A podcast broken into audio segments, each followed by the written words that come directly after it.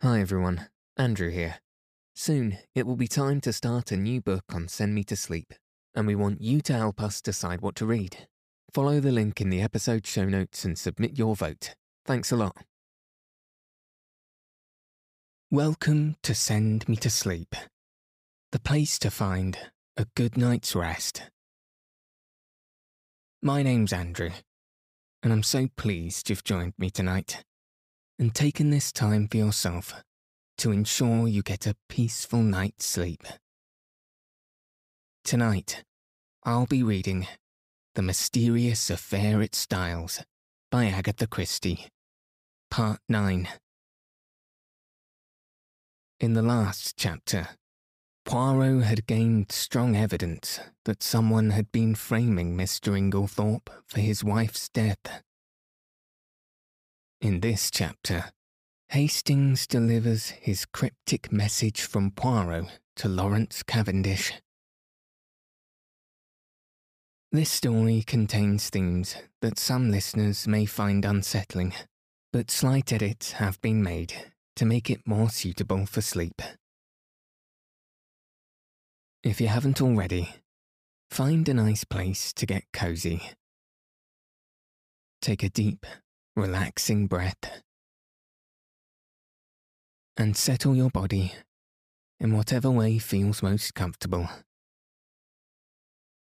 Now, all you'll need to do is follow the sound of my voice as we settle in for a peaceful night's sleep.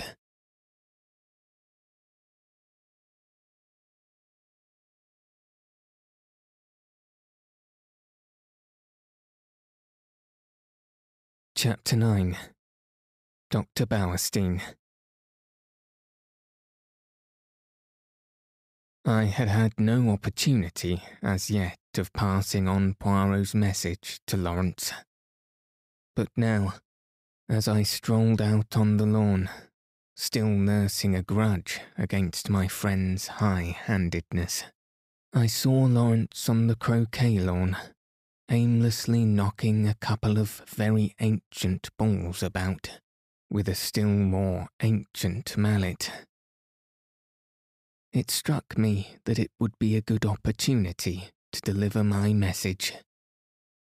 Otherwise, Poirot himself might relieve me of it. It was true that I did not quite gather its purport, but I flattered myself that by Lawrence's reply, and perhaps a little skilful cross examination on my part, I should perceive its significance. Accordingly, I accosted him. I've been looking for you, I remarked untruthfully. Have you? Yes. The truth is, I've got a message for you from Poirot. Yes.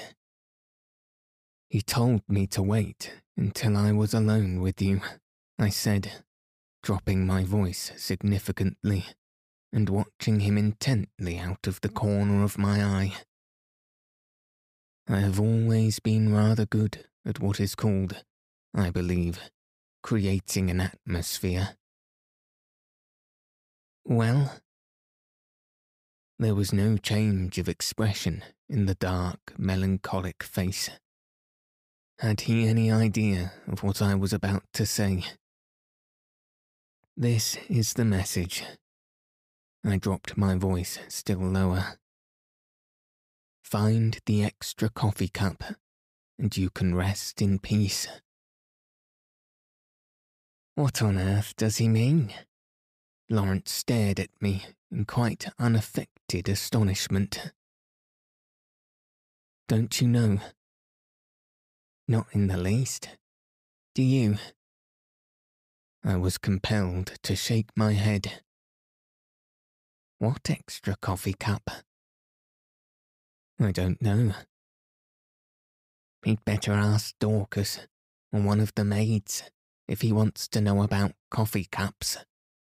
It's their business, not mine. I don't know anything about the coffee cups. except that we've got some that are never used, which are a perfect dream. Old Worcester. You're not a connoisseur, are you, Hastings? I shook my head. You miss a lot. A really perfect bit of old china. It's pure delight to handle, or even to look at it. Well, what am I to tell Poirot? Tell him I don't know what he's talking about.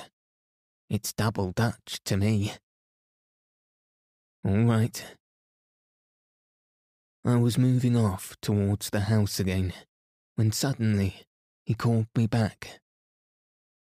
I say, what was the end of that message? Say it over again, will you? Find the extra coffee cup, and you can rest in peace. Are you sure you don't know what it means? I asked him earnestly. He shook his head. No, he said musingly. I don't. I. I wish I did. The boom of the gong sounded from the house, and we went in together. Poirot had been asked by John to remain to lunch and was already seated at the table. By tacit consent, all mention of the tragedy was barred. We conversed on the war and other outside topics. But after the cheese and biscuits had been handed round Dorcas left the room, Poirot suddenly leant forward to Mrs. Cavendish. Pardon me, madame, for recalling unpleasant memories, but I have a little idea. Poirot's little ideas were becoming a perfect byword, and would like to ask one or two questions. Of me? Certainly. You are too amiable, madame. What I want to ask is this. The door leading into Mrs. Inglethorpe's room from that of Mademoiselle Cynthia. It was bolted, you say? Certainly it was bolted, replied Mary Cavendish, rather surprised. I said so at the inquest. Bolted? Yes. She looked perplexed. I mean, explained Poirot. You are sure it was bolted and not merely locked? Oh, I see what you mean. No, I don't know. I said bolted, meaning that it was fastened, and I could not open it. But I believe all the doors were found bolted on the inside. Still, as far as you are concerned, the door might equally well have been locked. Oh, yes. You yourself did not happen to notice, madame, when you entered Mrs. Inglethorpe's room, whether that door was bolted or not? I. I believe it was. But you did not see it. No, I never looked. But I did, interrupted Lawrence suddenly. I happened to notice that it was bolted. Ah, that settles it. And Poirot looked crestfallen. I could not help rejoicing that, for once, one of his little ideas had come to naught. After lunch, Poirot begged me to accompany him home. I consented rather stiffly. You are annoyed, is it not so? he asked anxiously as we walked through the park. Not at all, I said coldly. That is well. That lifts a great load from my mind. This was not quite what I had intended. I had hoped that he would have observed the stiffness of my manner. Still, the fervour of his words went towards the appeasing of my just displeasure. I thawed. I gave Lawrence your message, I said. And what did he say? He was entirely puzzled? Yes, I'm quite sure he had no idea of what you meant. I had expected Poirot to be disappointed, but to my surprise, he replied that that was as he had thought, and that he was very glad. My pride forbade me to ask any questions. Poirot switched off on another tack. Mademoiselle Cynthia was not at lunch today. How was that? She's at the hospital again. She resumed work today. Ah, she is an industrious little damsel. And pretty too. She is like pictures I've seen in Italy. I would rather like to see that dispensary of hers. Do you think she would show it to me? I'm sure she would be delighted. It's an interesting little place. Does she go there every day? She has all Wednesdays off and comes back to lunch on Saturdays. Those are her only times off. I will remember. Women are doing great work nowadays, and Mademoiselle Cynthia is clever. Oh, yes, she has brains, that little one. Yes, I believe she has passed quite a stiff exam. Without doubt. After all, it is very responsible work. I suppose they have very strong poisons there. Yes, she showed them to us. They are kept locked up in a little cupboard. I believe they have been very careful. They always take out the key before leaving the room. Indeed, it is near the window, this cupboard. No, right the other side of the room. Why? Poirot shrugged his shoulders. I wondered. That is all. Will you come in? We reached the cottage. No, I think I'll be getting back. I shall go round the long way, through the woods. The woods round Styles were very beautiful. After the walk across the park, it was pleasant to saunter lazily through the cool glades. There was hardly a breath of wind, and the very chirp of the birds was faint and subdued. I strolled on a little way and finally flung myself down at the foot of a grand old beech tree. My thoughts of mankind were kindly and charitable. I even forgave Poirot for his absurd secrecy. In fact, I was at peace with the world. Then I yawned. I thought about the crime, and it struck me as being very unreal and far off. I yawned again. Probably, I thought, it really never happened. Of course, it was all a bad dream. The truth of the matter was that it was Lawrence who had murdered Alfred Inglethorpe with a croquet mallet. But it was absurd of John to make such a fuss about it, and to go shouting out, I tell you I won't have it. I woke up with a start. At once I realized that I was in a very awkward predicament.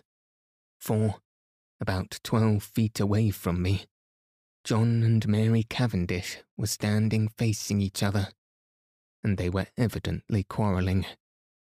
And, quite evidently, they were unaware of my vicinity, for before I could move or speak, John repeated the words which had aroused me from my dream. I tell you, Mary, I won't have it. Mary's voice came, cool and liquid. Have you any right to criticize my actions? It will be the talk of the village. My mother was only buried on Saturday, and here you are, gadding about with the fellow. Oh, she shrugged her shoulders. If it is only village gossip that you mind. But it isn't. I've had enough of the fellow hanging about. He isn't so bad. His presence leavens the. She looked at him. Stolid stupidity of the ordinary Englishman. Fire in her eyes, ice in her voice. I did not wonder that the blood rose to John's face in a crimson tide. Mary. Well? Her tone did not change. The pleading died out of his voice. I am to understand that you will continue to see Bauerstein against my express wishes. If I choose. You defy me. No, but I deny your right to criticize my actions. Have you no friend of whom I should disapprove? John fell back a pace. The colour ebbed slowly from his face. What do you mean? he said, in an unsteady voice. You see, said Mary quietly, you do see, don't you, that you have no right to dictate to me as to the choice of my friends. John glanced at her pleadingly, a stricken look on his face. No right? Have I no right, Mary? he said, unsteadily. He stretched out his hand. Mary. For a moment, I thought she wavered. A softer expression came over her face. Then suddenly, she turned almost fiercely away. None. She was walking away when John sprang after her and caught her by the arm. Mary. His voice was very quiet now. Are you in love with this fellow, Bauerstein? She hesitated, and suddenly there swept across her face a strange expression, old as the hills, yet with something eternally young about it. So might some Egyptian sphinx have smiled. She freed herself quietly from his arm and spoke over her shoulder. Perhaps, she said, and then swiftly passed out of the little glade, leaving John standing there as though he had been turned to stone. Rather ostentatiously, I stepped forward, crackling some dead branches with my feet as I did so. John turned Luckily, he took it for granted that I had only just come upon the scene. Hello, Hastings. Have you seen the little fellow safely back to his cottage? Quaint little chap. Is he any good, though, really? He was considered one of the finest detectives in his day. Oh, well, I suppose there must be something in it then. What a rotten world it is, though. You find it so? I asked. Good Lord, yes. There's this terrible business to start with. Scotland Yard men in and out of the house like a jack in the box. Never know where they won't turn up next screaming headlines in every paper in the country. Damn all journalists, I say. Do you know there was a whole crowd staring in at the lodge gates this morning? Sort of Madame Tussauds chamber of horror business that can be seen for nothing. Pretty thick, isn't it? Cheer up, John, I said soothingly. It can't last forever. Can't it, though? It can last long enough for us never to be able to hold up our heads again. No, no, you're getting morbid on the subject. Enough to make a man morbid, to be stalked by beastly journalists and stared at by gaping, moon faced idiots. But there's worse than that. What? John lowered his voice. Have you ever thought, Hastings? It's a nightmare to me. Who did it? I can't help feeling sometimes it must have been an accident. Because. Because. Who could have done it? Now Inglethorpe's out of the way. There's no one else. No one. I mean, except one of us. Yes, indeed, that was nightmare enough for any man. One of us. Yes, surely it must be so. Unless. A new idea suggested itself to me. Rapidly, I considered it. The light increased. Poirot's mysterious doings his hints, they all fitted in. Fool that I was to not have thought of this possibility before. And what a relief for us all. No, John, I said.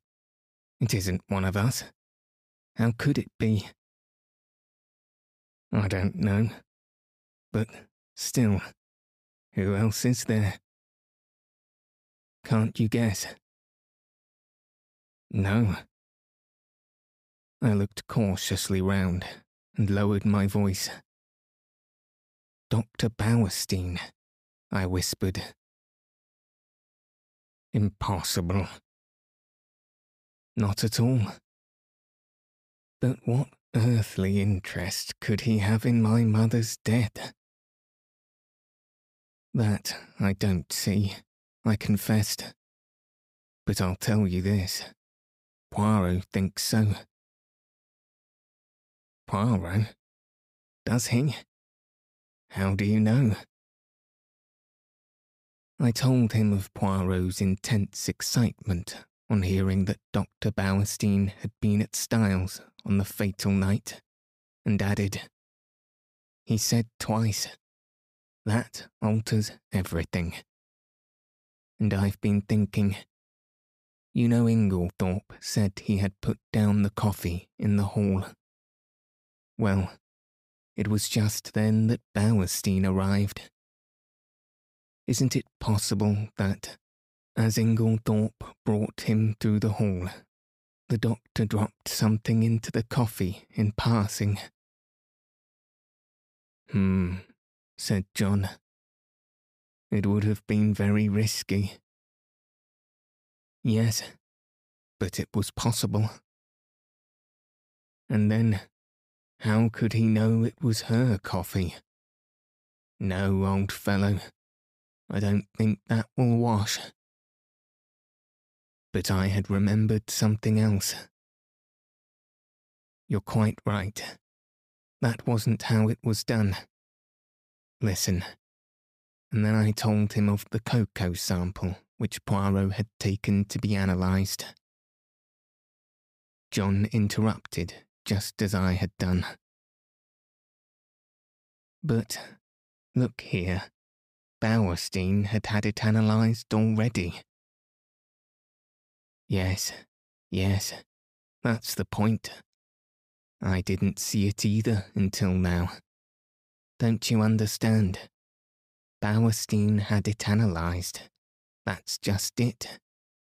If Bauerstein's the murderer, nothing could be simpler than for him to substitute some ordinary cocoa for his sample and send that to be tested. And of course, they would find no strychnine. But no one would dream of suspecting Bauerstein or think of taking another sample.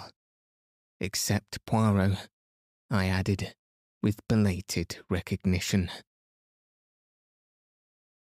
Yes, but what about the bitter taste that cocoa won't disguise? Well, we've only his word for that. And there are other possibilities. He's admittedly one of the world's greatest toxicologists. One of the world's greatest what? Say it again. He knows more about poisons than almost anybody, I explained. Well, my idea is that perhaps he's found some way of making strychnine tasteless.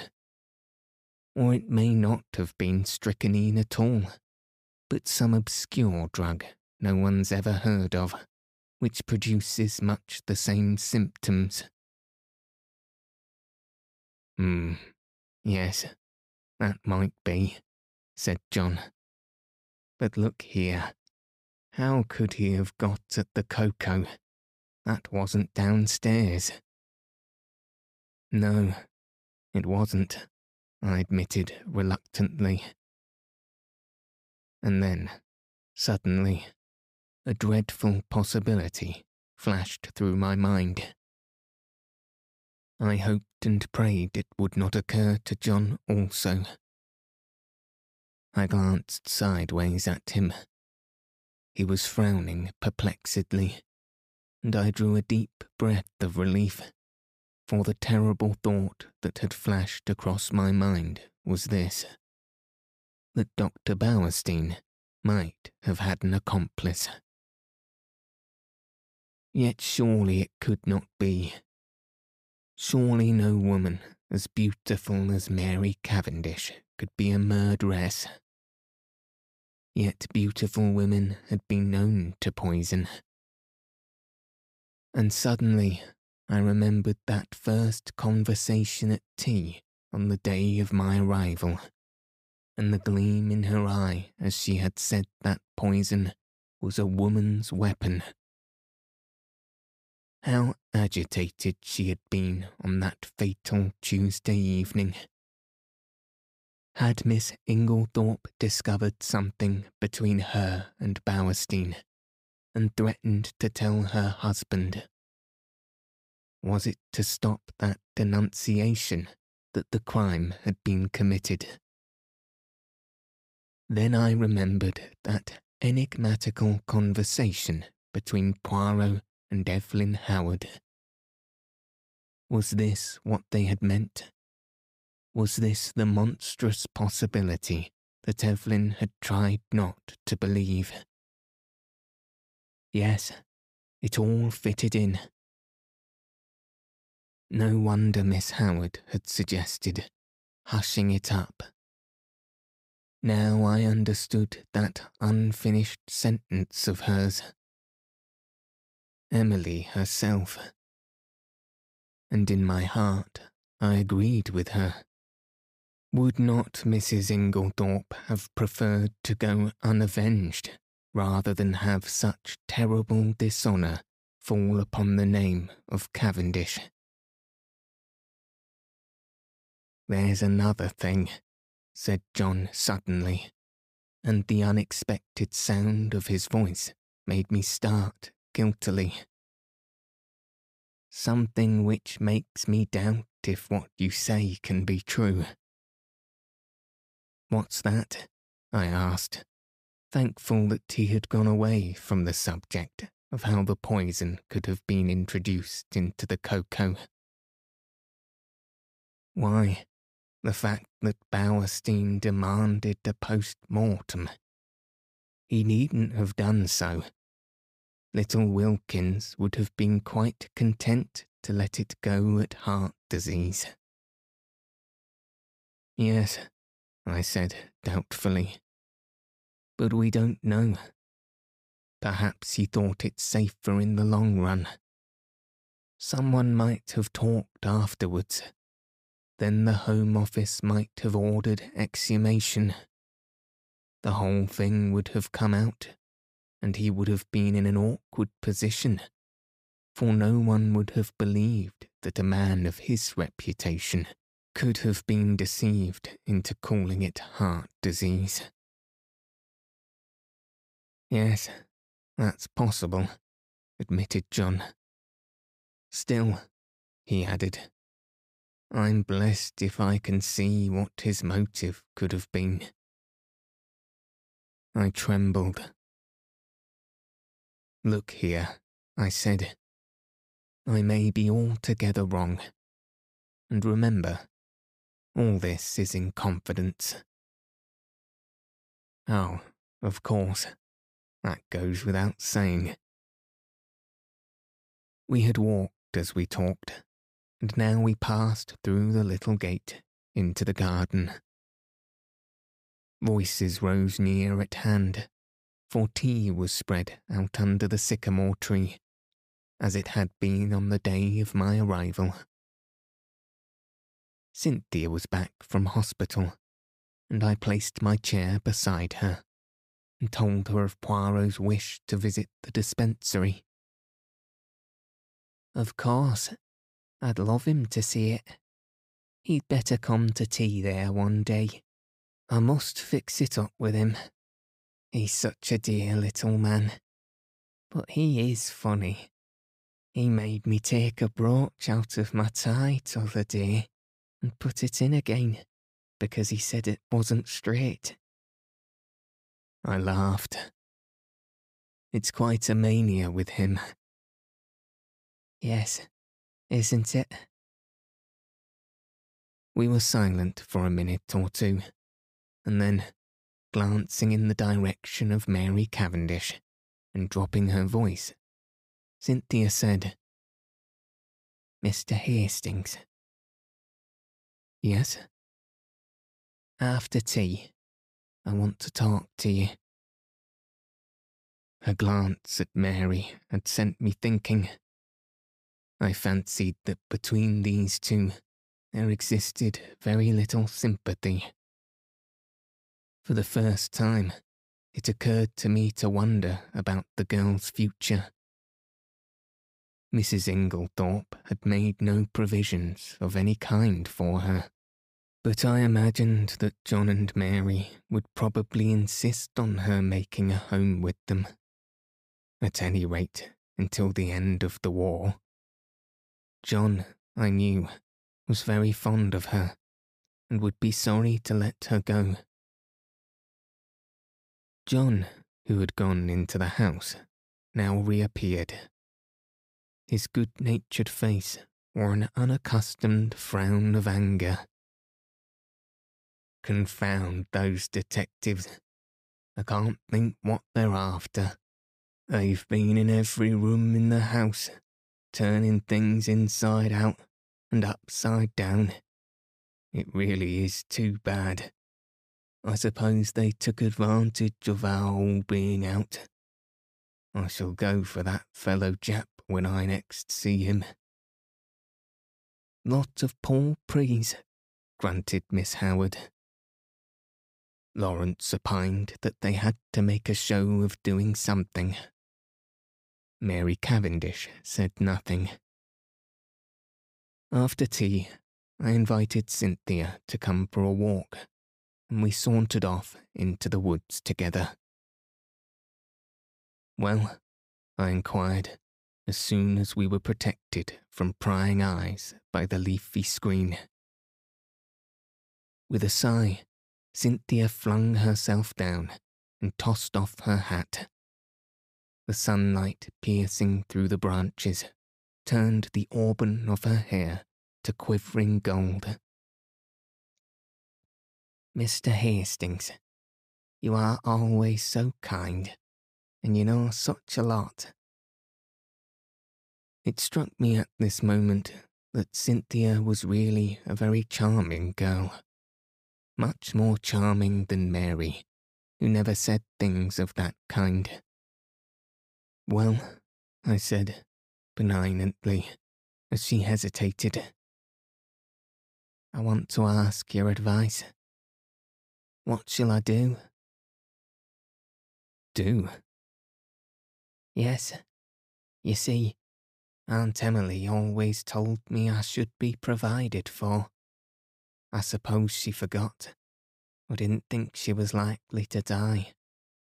Anyway, I am not provided for, and I don't know what to do. Do you think I ought to go away from here at once? Good heavens, no. They don't want to part with you, I'm sure. Cynthia hesitated a moment, plucking up the grass with her hands. Then she said, Mary Cavendish does. She hates me. Hates you? I cried, astonished. Cynthia nodded. Yes, I don't know why, but she can't bear me, and he can't either. There I know you're wrong, I said warmly. On the contrary, John is very fond of you. Oh, yes, John. I mean Lawrence. Not, of course, that I care whether Lawrence hates me or not. Still, it's rather horrid when no one loves you, isn't it? But they do, Cynthia dear, I said earnestly. I'm sure you are mistaken. Look, there is John and Miss Howard. Cynthia nodded rather gloomily. Yes, John likes me, I think. And of course, Evie, for all her gruff ways, wouldn't be unkind to a fly. But Lawrence never speaks to me if he can help it, and Mary can hardly bring herself to be civil with me. She wants Evie to stay on, is begging her to, but she doesn't want me, and I don't know what to do. Suddenly, the poor child burst out crying. I don't know what possessed me. Her beauty, perhaps, as she sat there, with the sunlight glinting down on her head. Perhaps the sense of relief at encountering someone who so obviously could have no connection with the tragedy. Perhaps honest pity for her youth and loneliness.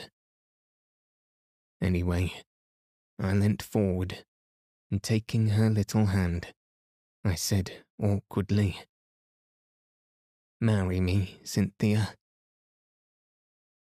Unwittingly, I had hit upon a sovereign remedy for her tears. She sat up at once, drew her hand away, and said with some asperity, Don't be silly. I was a little annoyed. I'm not being silly.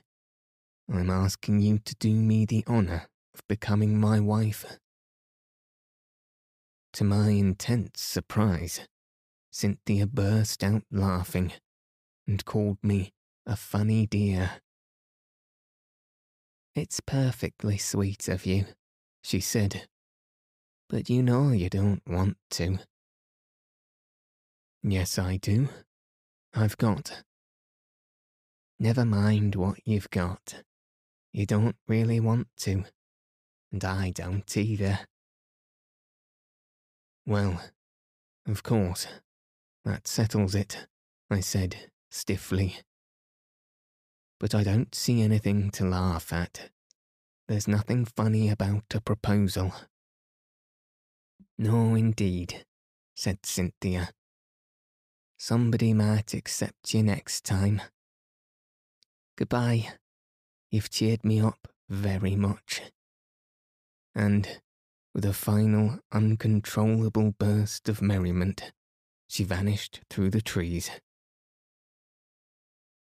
Thinking over the interview, it struck me as being profoundly unsatisfactory. It occurred to me suddenly that I would go down to the village and look up Bauerstein. Somebody ought to be keeping an eye on the fellow, and at the same time, it would be wise to allay any suspicion he might have as to being suspected. I remembered how Poirot had relied on my diplomacy. Accordingly, I went to the little house with the apartments card inserted in the window, where I knew he lodged, and tapped on the window. An old woman came and opened it. Good afternoon, I said pleasantly. Is Dr. Bauerstein in? She stared at me. Haven't you heard? Heard what? About him. What about him?